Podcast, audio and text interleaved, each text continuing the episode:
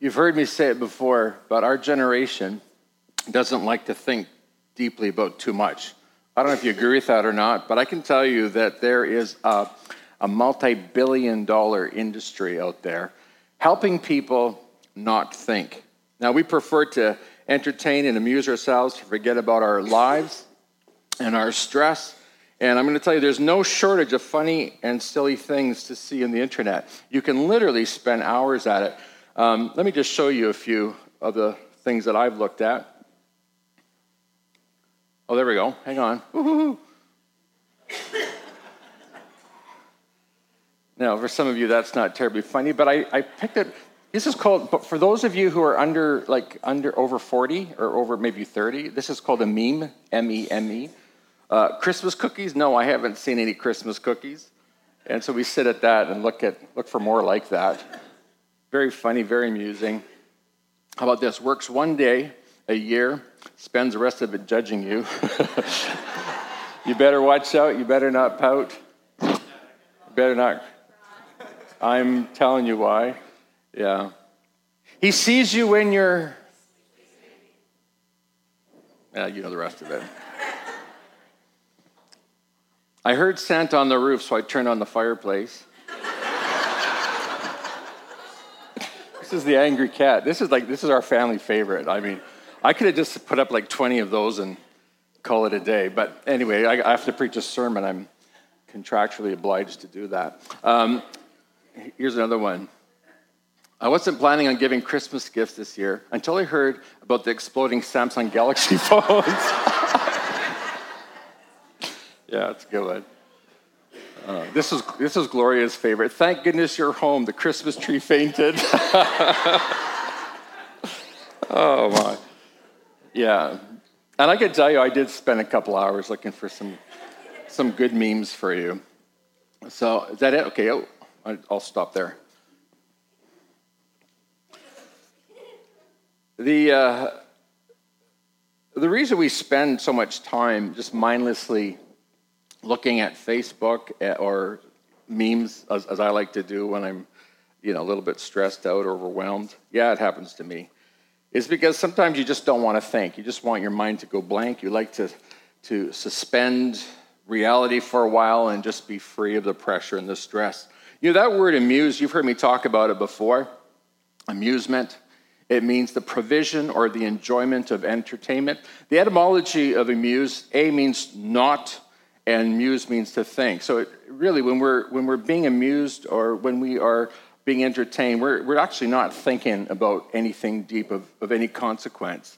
Um, it means a diversion of attention away from life, away from the things that really matter.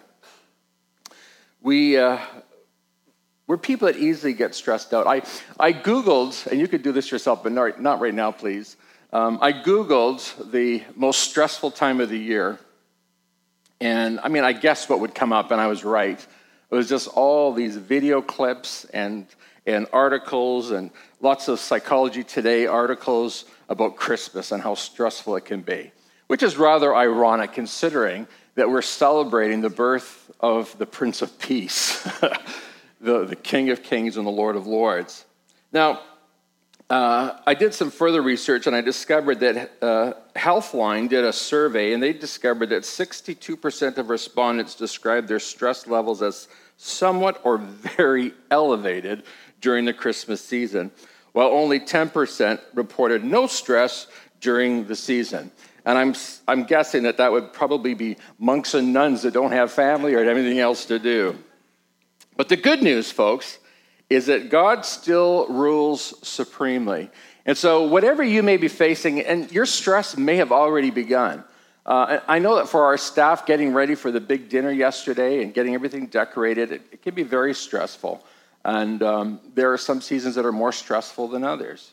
But here's what I'd like us all to remember today is that what we need to do is we need to get our eyes off of our situation and get our eyes on Jesus. To remember uh, to use a worn out cliche that Jesus is, in fact, the reason for the season Do you want to say it again? Jesus. Oh, it's very theological. Very good. So here's, here's what I do know That in the midst of your stress and the difficulty you may be facing, God is trying to speak to you. Is it me? Yeah.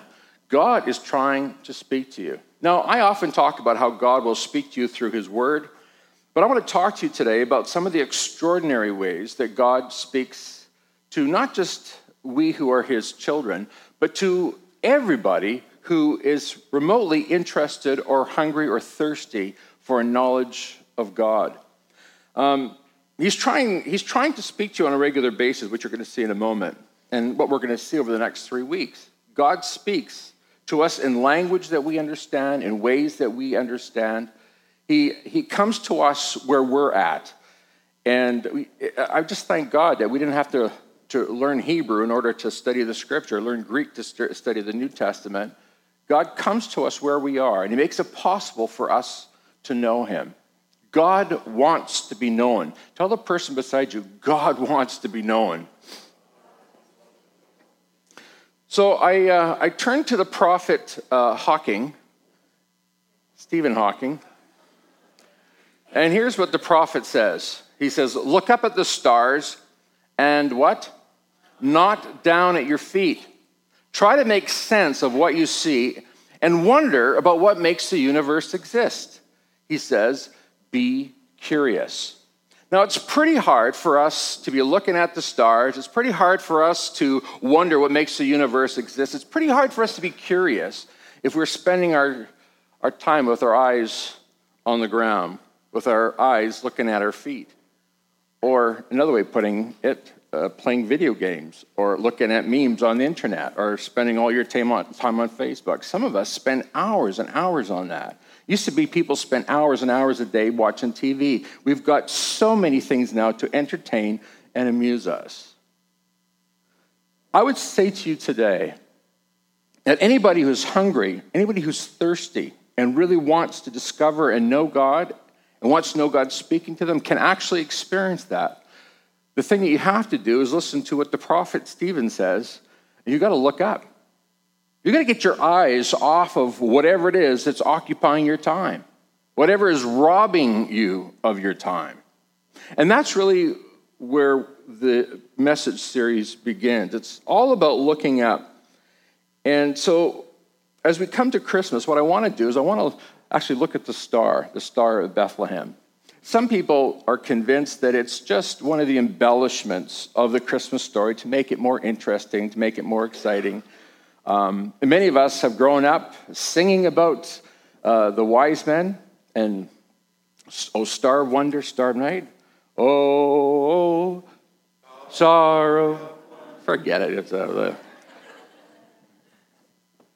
the star with royal beauty bright. Yeah, okay, that's enough. You can't give it up, can you? It's in your head. I want us to look at that star. I want us to see what it represents. And I want, I want to show you some really cool things from Scripture that probably many of you didn't know anything about. I want you to know that the appearance of the Star of Bethlehem at the time of, of Jesus' birth is actually mentioned in the Old Testament, and then it's also, also mentioned in the future tense. And over the next three weeks, we're going to look at that. But I, here's, here's a chief thing that I want you to see is that God brings a star to speak to us, to speak to people who have been looking for a Messiah, looking for God. Now, in this Christmas narrative, we talk about Mary and Joseph. We talk about Jesus in baby Jesus in a manger. Um, many of us have pictures up. How many have sent out their Christmas cards? It's, it's going to be either Mary holding the baby or Jesus in a manger. It's going to be camels, sheep. It's going to be um, shepherds. It's going to be angels. Those are all the sort of the images of Christmas. And of course, what Christmas card or what Christmas story, what Christmas decorating would be complete if it didn't have the star? Well, in Matthew chapter 2, we have God speaking to the Magi through the star. And uh, uh, this is actually um, not a great quality photo uh, or picture. Uh, maybe we could put that up there. But uh, you get the picture there. It's, it's the wise men. Traditionally, we say there's three wise men. Is, do you know why we say there's three? Because there's three gifts, right? Gold, frankincense, and myrrh, but we don't really know how many they were. We, we assume that because there were three gifts, that there were three wise men. Sometimes we call them kings, sometimes they're called magi. Actually, the word is magi in the Greek. These, these men are just simply, they're astronomers, astrologers, they're scientists, they're, they're basically people, what we would call them Renaissance men. They know everything. They're the wisest people in the world. And these particular men, they are from uh, Babylon, or what we would call today modern day Iraq. Now, these magi, they, they have come to worship Jesus because they say they've seen his star. Well, I want to quickly read to you the account of the Magi coming to visit Jesus, and it's found in Matthew chapter 2. And it says, Jesus was born in Bethlehem in Judea during the reign of King Herod. About that time, some wise men, or magi, um, from eastern lands arrived in Jerusalem asking, Where is the newborn king of the Jews? We saw his star as it rose, and we have come to worship him.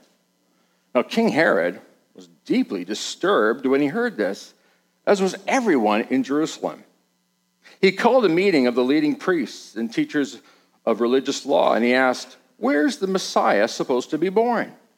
In Bethlehem, in Judea, they said, for this is what the prophet wrote. And you, O Bethlehem, in the land of Judah, are not least among the ruling cities of Judah, for a ruler will come from you who will be the shepherd for my people Israel.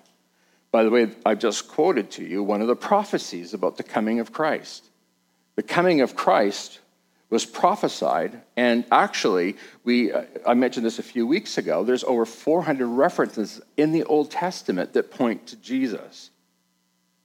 Now, look at this. All of Israel and Herod, the teachers of the law, everybody, they've got their, they got their eyes on the ground. Remember what the prophet Stephen Hawking said? Look to the stars. Don't look at your feet. Hey, have you ever noticed how busy life can get? And we're so busy, caught up with our own cares, our own concerns, our own worries, our own prejudices, that we don't have time to sense or to see God. And that's exactly what the Magi came to when they came to Jerusalem. What on earth? No, nobody knows about the Jew, Jewish king that's been born. What's going on around here? I mean, they're scratching their head. They're wondering Hey, how come we, we came all the way from Babylon? Hundreds of miles away, we know about. How come nobody here? You're the Jewish people. You should recognize, you should know what's going on. But they got their eyes on the ground. They're not paying attention. They're not looking for God. They're not listening. Then Herod called for a private meeting with the wise men, and he learned from them the time when the star first appeared. Then he told them, Go to Bethlehem and search carefully for the child, and when you find him, come back and tell me so that I can go and worship him too. Is that really what he wants to do? No, you know the story. After this interview, the wise men went their way, and the star that they had seen in the east guided them to Bethlehem. It went ahead of them and stopped over the place where the child was born. And when they saw the star, they were filled with joy. They entered the house and saw the child with his mother, Mary, and they bowed down and worshiped him. Then they opened their treasure chests and gave him gifts of gold, frankincense, and myrrh. Wow, that's an incredible story, isn't it? Now, for some of us who maybe are maybe a little bit more educated, we look at that and say, well, that can't be true, that can't be real. The interesting thing is that this subject of the stars is a, is a subject that's been studied now for hundreds of years. And I'm going to be talking more about that next week. Uh, I found an amazing book called The Christ Comet. And I would recommend if you could get your hands on it, you get it. To me, it's one of the best books that I have seen uh, uh, in terms of um, dealing with the, with the science behind the star. I highly recommend it. But here's what you need to know about these magi. Do you know that 600 years before Jesus was born, Israel went into captivity in a place called Babylon. Again, it's modern day Iraq. And there was a young man by the name of Daniel who moved up the ranks uh, in Babylon. He became one of the chief advisors to King Nebuchadnezzar. And you can discover more about Daniel if you, uh, if you want to. After the service, read the book of Daniel. But you'll discover that Daniel not only was advising the king, but he was also teaching and advising these people that we call the Magi, the wise men. We wonder how on earth would the Magi know anything about the king of Israel? Well, it's simple. They had been educated by a prophet whose name was Daniel. And while Daniel would have been with them, and remember, this is not far fetched, folks. This is, this is uh, really important you understand this. These wise men, as I said, are what we would call Renaissance men. They want to get as much information about as many things as possible from as many different sources as possible. They are gatherers of information. And so Daniel reminds them that the day is coming when Israel will receive a special king. We know that king as, as the Messiah.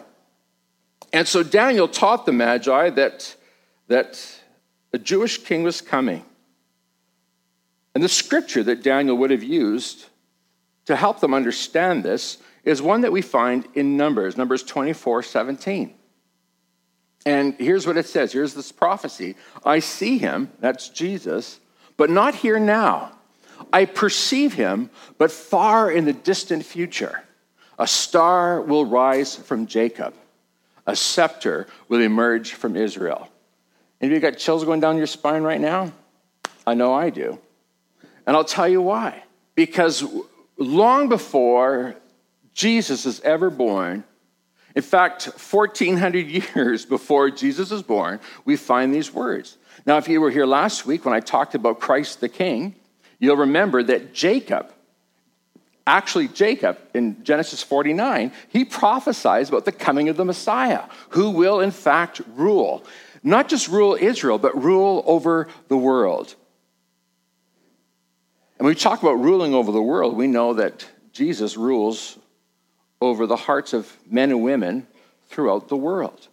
How many remember that Jesus' kingdom first is established in people's hearts? That's where his rulership begins. It begins in your heart and in mine first. Now, the day is coming when he's going to rule physically, but first he, he, he rules spiritually. It's an internal kingdom, but the day is coming when it will be an external kingdom. So here we have it a star will rise from Jacob. Now, uh, just so that you know, the terms Israel and Jacob uh, can be used interchangeably. They, the, the name Israel is another name for Jacob. So when we talk about Jacob, it can either talk about we could either be talking about the literal uh, patriarch Jacob, or we could be talking about the people of Israel, and vice versa. We talk about Israel, we be talking about Jacob. So Daniel is teaching the Magi all about the coming of this special Messiah, this special king. And Numbers 24 17 tells us that a star will rise from Jacob. So, this is what the Magi are looking for. Every generation of magi is, is constantly studying the stars. And in those days, and, and up until not that many years ago, astronomy and astrology and science, and in fact, spirituality were all tightly knit together. This might come as a shock to you, but for, for hundreds of years, astrology was part of, if you can believe this, is part of the Catholic Church. It was part of discerning and knowing what God's will is. Now, we understand today that we don't take direction from the stars. Everybody say amen to that, please? Because I don't want anybody going out of here saying, well, I get my horoscope out and find out what God's will is for my life. Please don't do that. These, these magi see something spectacular in the heavens. And in this book that I was telling you about, uh, fantastic uh, research. Uh, it talks about one of the most spectacular uh, um, events in astronomy in, in thousands of years. And I'm going to talk about more of that next week. But here's what you need to understand they come to Jerusalem and they say, and the star they'd seen in the east guided them to Bethlehem. It went ahead of them and stopped over the place where the child was. And when they saw the star, they were filled with joy. What's going on here, folks? I'm telling you, God is trying to reveal himself, make himself known to us. Here's the problem with, with, with so many people, especially in our generation. We are really quite, quite clever. And the thing is, we know we're clever. In fact, we think we're cleverer than even God. You know, one of the things that uh, anybody who goes to this church for any length of time knows about me is that I love, or my family and I love to go to Banff. How many know that? And we know all the trails. In fact, we've been to Banff with many people from this church. Uh, one of the things that, um, that happens to me sometimes when I get there is like, I'm thinking, well, first of all, I'm there because I love the mountains. I want to see the beauty. I love the smell of the pine needles. I love, I love the beauty, the birds, the bears. Well, not too close, but uh, I, I just love it all. I just, I love the walk. I love the talking.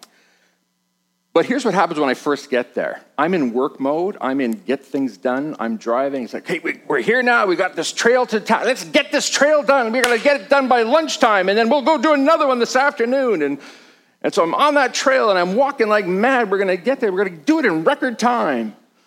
You get to the end of the trail, and you think to yourself, I didn't really see anything.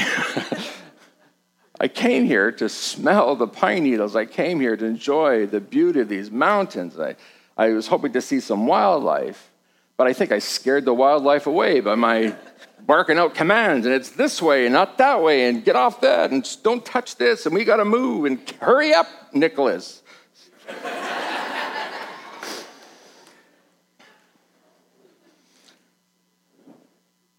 and you get to the end of it all, and you realize, as the prophet Stephen Hawking says, been walk with your eyes to the ground. You, you missed it all. Do you know how many people go through life like that? You missed it all. You didn't see anything. That was Herod and all the people of Jerusalem. A king has been born. There are signs in the heavens, and they don't know anything about it. What king? What are you talking about? How many of us are going through life just like that? God's trying to break into your life. He's trying to speak to you. He's trying to reveal himself to you. He's trying to show you that he loves you. He cares about you. He's trying to show you that he's a personal, loving God and that he is concerned about your future. He's trying to tell you that he can help you with whatever it is that you're going through. I mean, wasn't that the message that the angels sang to the shepherds?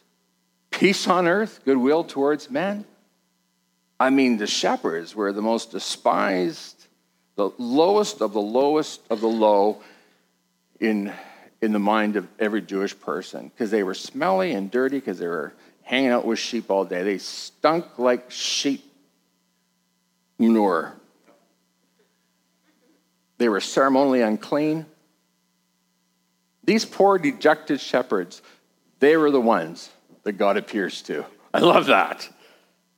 They're just sitting in the backside of Bethlehem, uh, out in the, in, the, in the fields, caring for their sheep. And suddenly God appears. Now, I often wonder why did God appear to the shepherds and why didn't he just go and appear to the, to the Jewish leaders? I mean, if the angels had appeared to the Jewish leaders, it would have been a very different story. But he appeared to shepherds. Shepherds had no sway, no clout, no political power, but those are the ones he appeared to. I think the reason why God appeared to them because they were the only ones looking. They were the only ones paying attention. Now let the Spirit of God speak to you right now because you might feel like you're the lowest of the low. Can't get lower than me, Pastor. actually, if you knew my life, you'd know it's pretty, pretty, pretty bad. And I want you to know you're precisely the one that God is speaking to. God wants you to know that He loves you and He cares about you. He hasn't forgotten about you. He knows your situation, He knows your pain, He knows your suffering, He knows your sin, He knows how much you failed and fumbled, but you're the one He wants to reveal Himself to. Why is that? Because He loves you. He really loves you, He really cares about you. And He wants to help you with whatever it is that you're going through in your life. He doesn't want you to face this life alone. God knows how stressed out we are. He knows how much we want to look at memes. He understands it. But what he's doing is what Nicholas used to do to me all the time Dad, Dad, Dad, Dad, Dad, Dad, Dad, Dad. Hey, Nick, remember that? This is what God's trying to do. He's trying to get our attention. Look up, look at me. I've got something to tell you. In fact, some of you were thinking of sleeping in this morning. You were going to come to church, were you? And God just kept poking you till you got out of bed. And that's what God did to me. After three or four hours of sleep last night.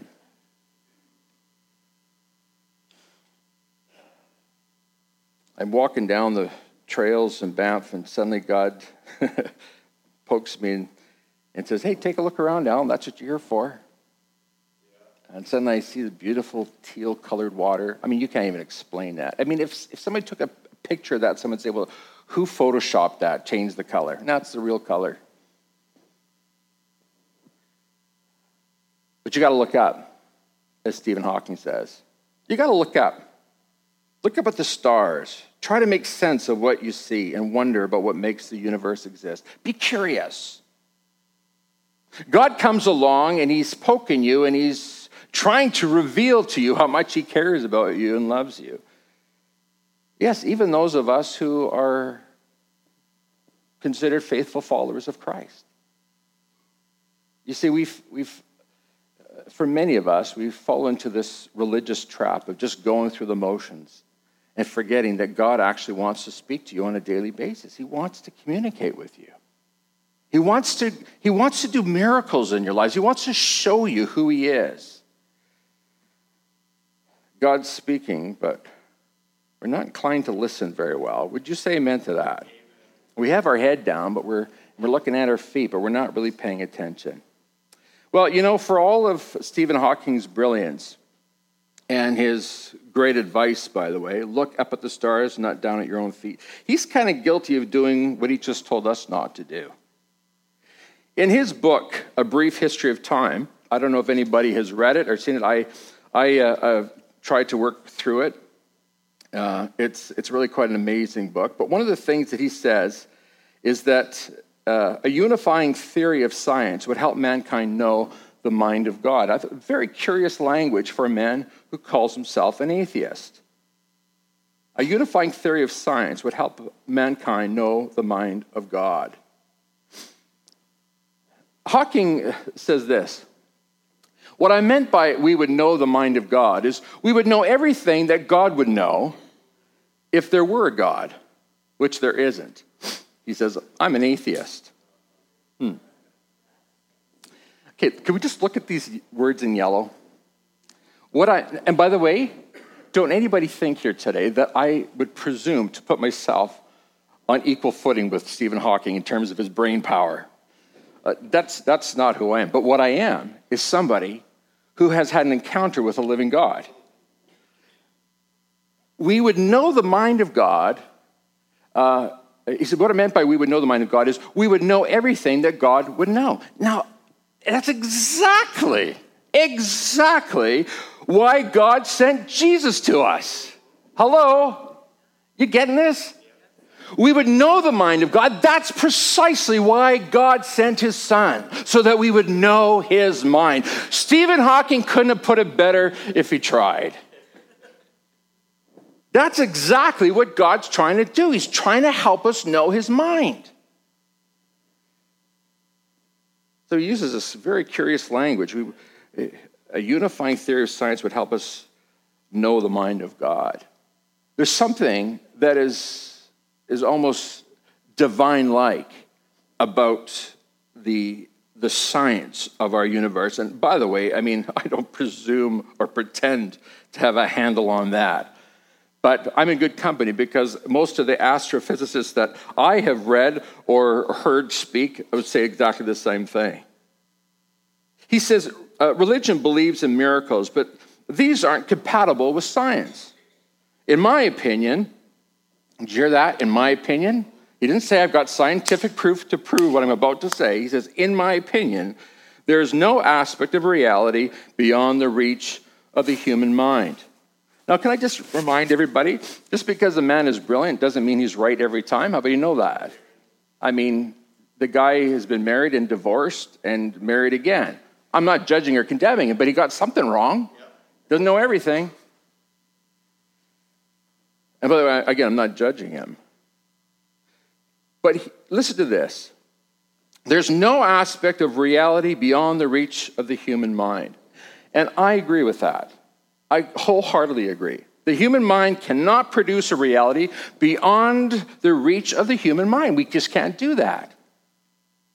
And that's precisely why God sends his son Jesus into this earth to speak to us, to reach us where we're at.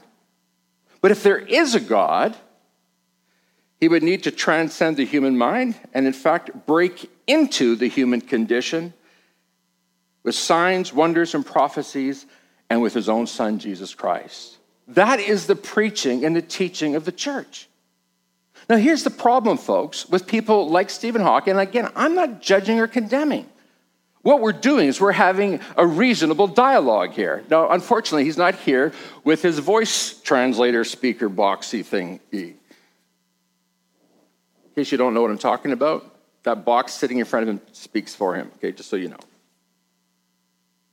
God has been speaking to us in millions of ways throughout human history. We need to understand that.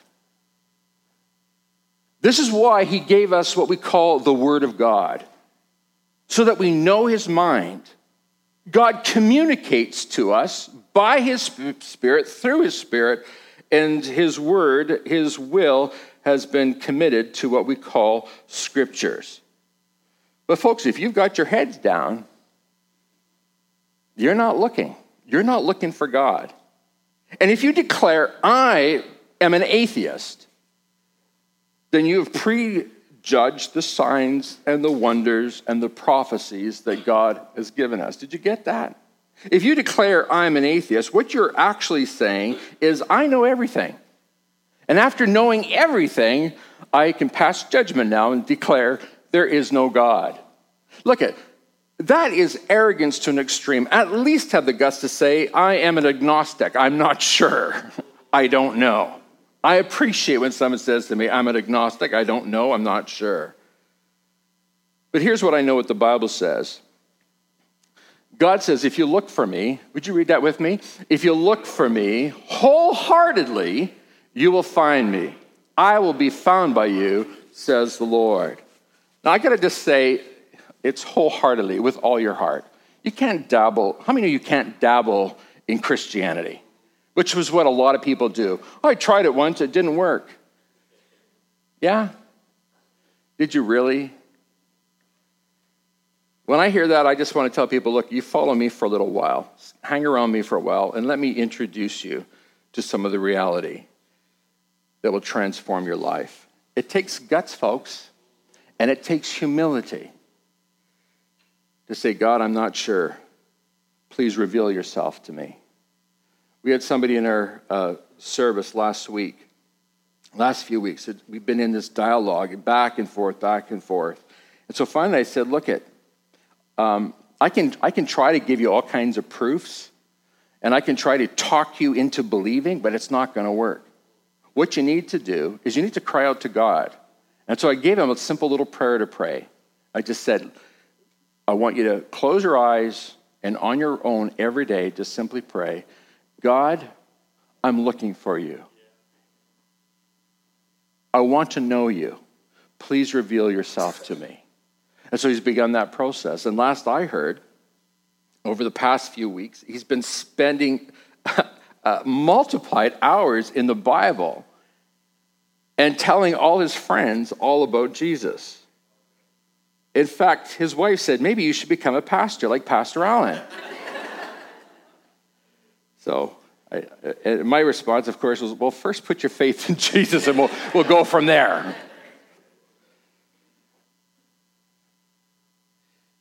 I'm telling you, folks, if you are crying out to God and asking him, him to reveal himself to you, I'm going to guarantee you. This is a money back guarantee. I'll give you your money back. God's going to reveal himself to you. But what you got to do is you have to stop looking at your feet. You got to look up. You got to say, God, humbly, without any arrogance, with as much courage as I can muster, I want to look to you. And I, am looking and, and praying that you'll reveal yourself to me. That's really what the Magi did. They listened to a prophet who visited them 600 years prior to that time and told them the coming of the Messiah. Now, here's what I want you to know God speaks in a multitude of ways, and I, I doubt that God's going to be making any, peer, any stars appear uh, anytime soon. I, I don't see that happening. But what I do know is that God speaks in many other ways. In fact, the Bible tells us, uh, actually, the Apostle Peter on the day of Pentecost, he quotes Joel, who says, Your young men will dream dreams, your old men will have visions, or, or I can't remember the order of that, but you get the point. There's going to be, there's, he speaks through signs and wonders. You know in the Old Testament, God even spoke through a donkey? Balaam's, Balaam's donkey. That always gives me courage. Sometimes God speaks in impressions in your mind and in your heart. You, you, most of you know how I knew that Gloria was the one that I was supposed to marry. God gave me that impression. And by the way, uh, God also gave her that impression. Uh, I had a girl once come to me, uh, thankfully before I was married, who said to me, you know, uh, Pastor Ron, I just want you to know I had a vision. I had a vision that you and I were going to India together as missionaries. I said, Wow, are you sure that that was me, that vision? And the fact is, is that I didn't have that vision. God speaks. God speaks in so many ways. And the greatest way that he speaks is through his word, the Holy Scripture. In fact, it's called the Word of God. Now, when God speaks in dreams and visions and impressions and signs and wonders and in miraculous ways, I'm going to tell you everything that God ever says to you will absolutely 100% agree with Scripture. And if it doesn't line up with Scripture, if it doesn't agree with Scripture, then you can dismiss it. But God speaks if you'll just pay attention. One of the things that has fascinated me in the last few years is the stories of Muslims who have been responding to the gospel, either directly or indirectly, as a result of dreams and visions.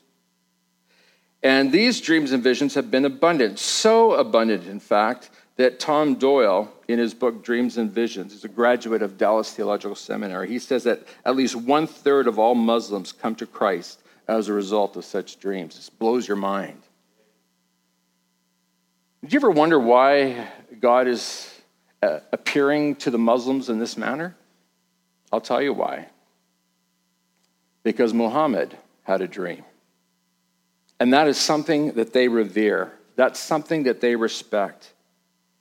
It's something that they're open to. And so, what's happening is that these people are having visions of Jesus. And what Jesus is telling them to do is go find a Christian and ask the Christian to tell you about, about their Jesus. A third of the Muslims that are coming to Christ are coming because of dreams. I wonder today if God is speaking to you. Or are you so prejudiced? Your eyes are on the ground, on your feet. You're not looking up. Are you so arrogant and so unwilling to consider that maybe you could be wrong? And maybe there is a God, and maybe God does love you, maybe God does care, and maybe God does want to be involved in your life. Maybe God does want to help you solve your problems. Maybe God does want to get you through your stress. Maybe God does want to give you something more interesting to look at than memes on the internet. I'm telling you today how much God loves you, how much God wants to help you through your life. Maybe you're at a place right now where you, quite frankly, I don't need God's help. I got, I got all my ducks in a row.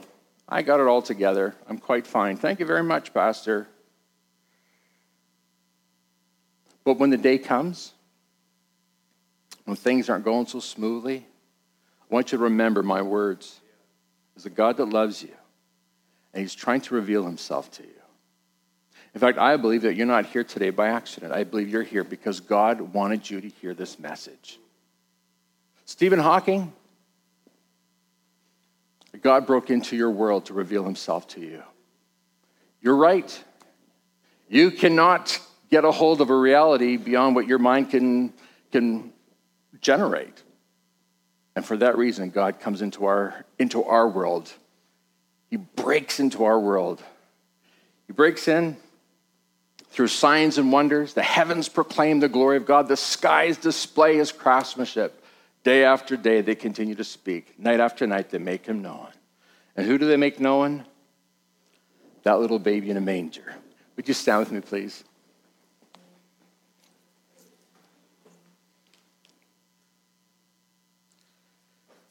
Father, at this Christmas season, many of us are, are just, we're already overwhelmed. We're overwhelmed by everything. And right now, Lord, your spirit is speaking to us, and you're telling us, My child, be calm, be still. Look to me. Look to me, my child, and I will give you peace. I will give you the strength, I'll give you the courage to face whatever it is that you have to face. I will care for you, I will meet your needs. Father, we pray this morning that every one of us will let go of our prejudices and in humility look to you and ask, oh God, for you to reveal yourself. To show us the way through this life, to help us get through the difficulties and the struggles that we're facing. Father, thank you for sending us Jesus, who reveals to us the very mind of God. Father, help us, we pray, to humbly submit and to say, Lord, let your will be done on earth as it is in heaven. We surrender our lives to you right now, God, asking you, God, to speak to us and help us through. And if there are any here today, God, who are they're, sitting here right now, troubled in their hearts, would you show them, God, your mercy and your love? Would you show them, God, that you're real, you're personal, and you want to help them. So we commit ourselves to you now in Jesus' name. And everyone said it with me? Amen. Tell the person beside you, go look for God.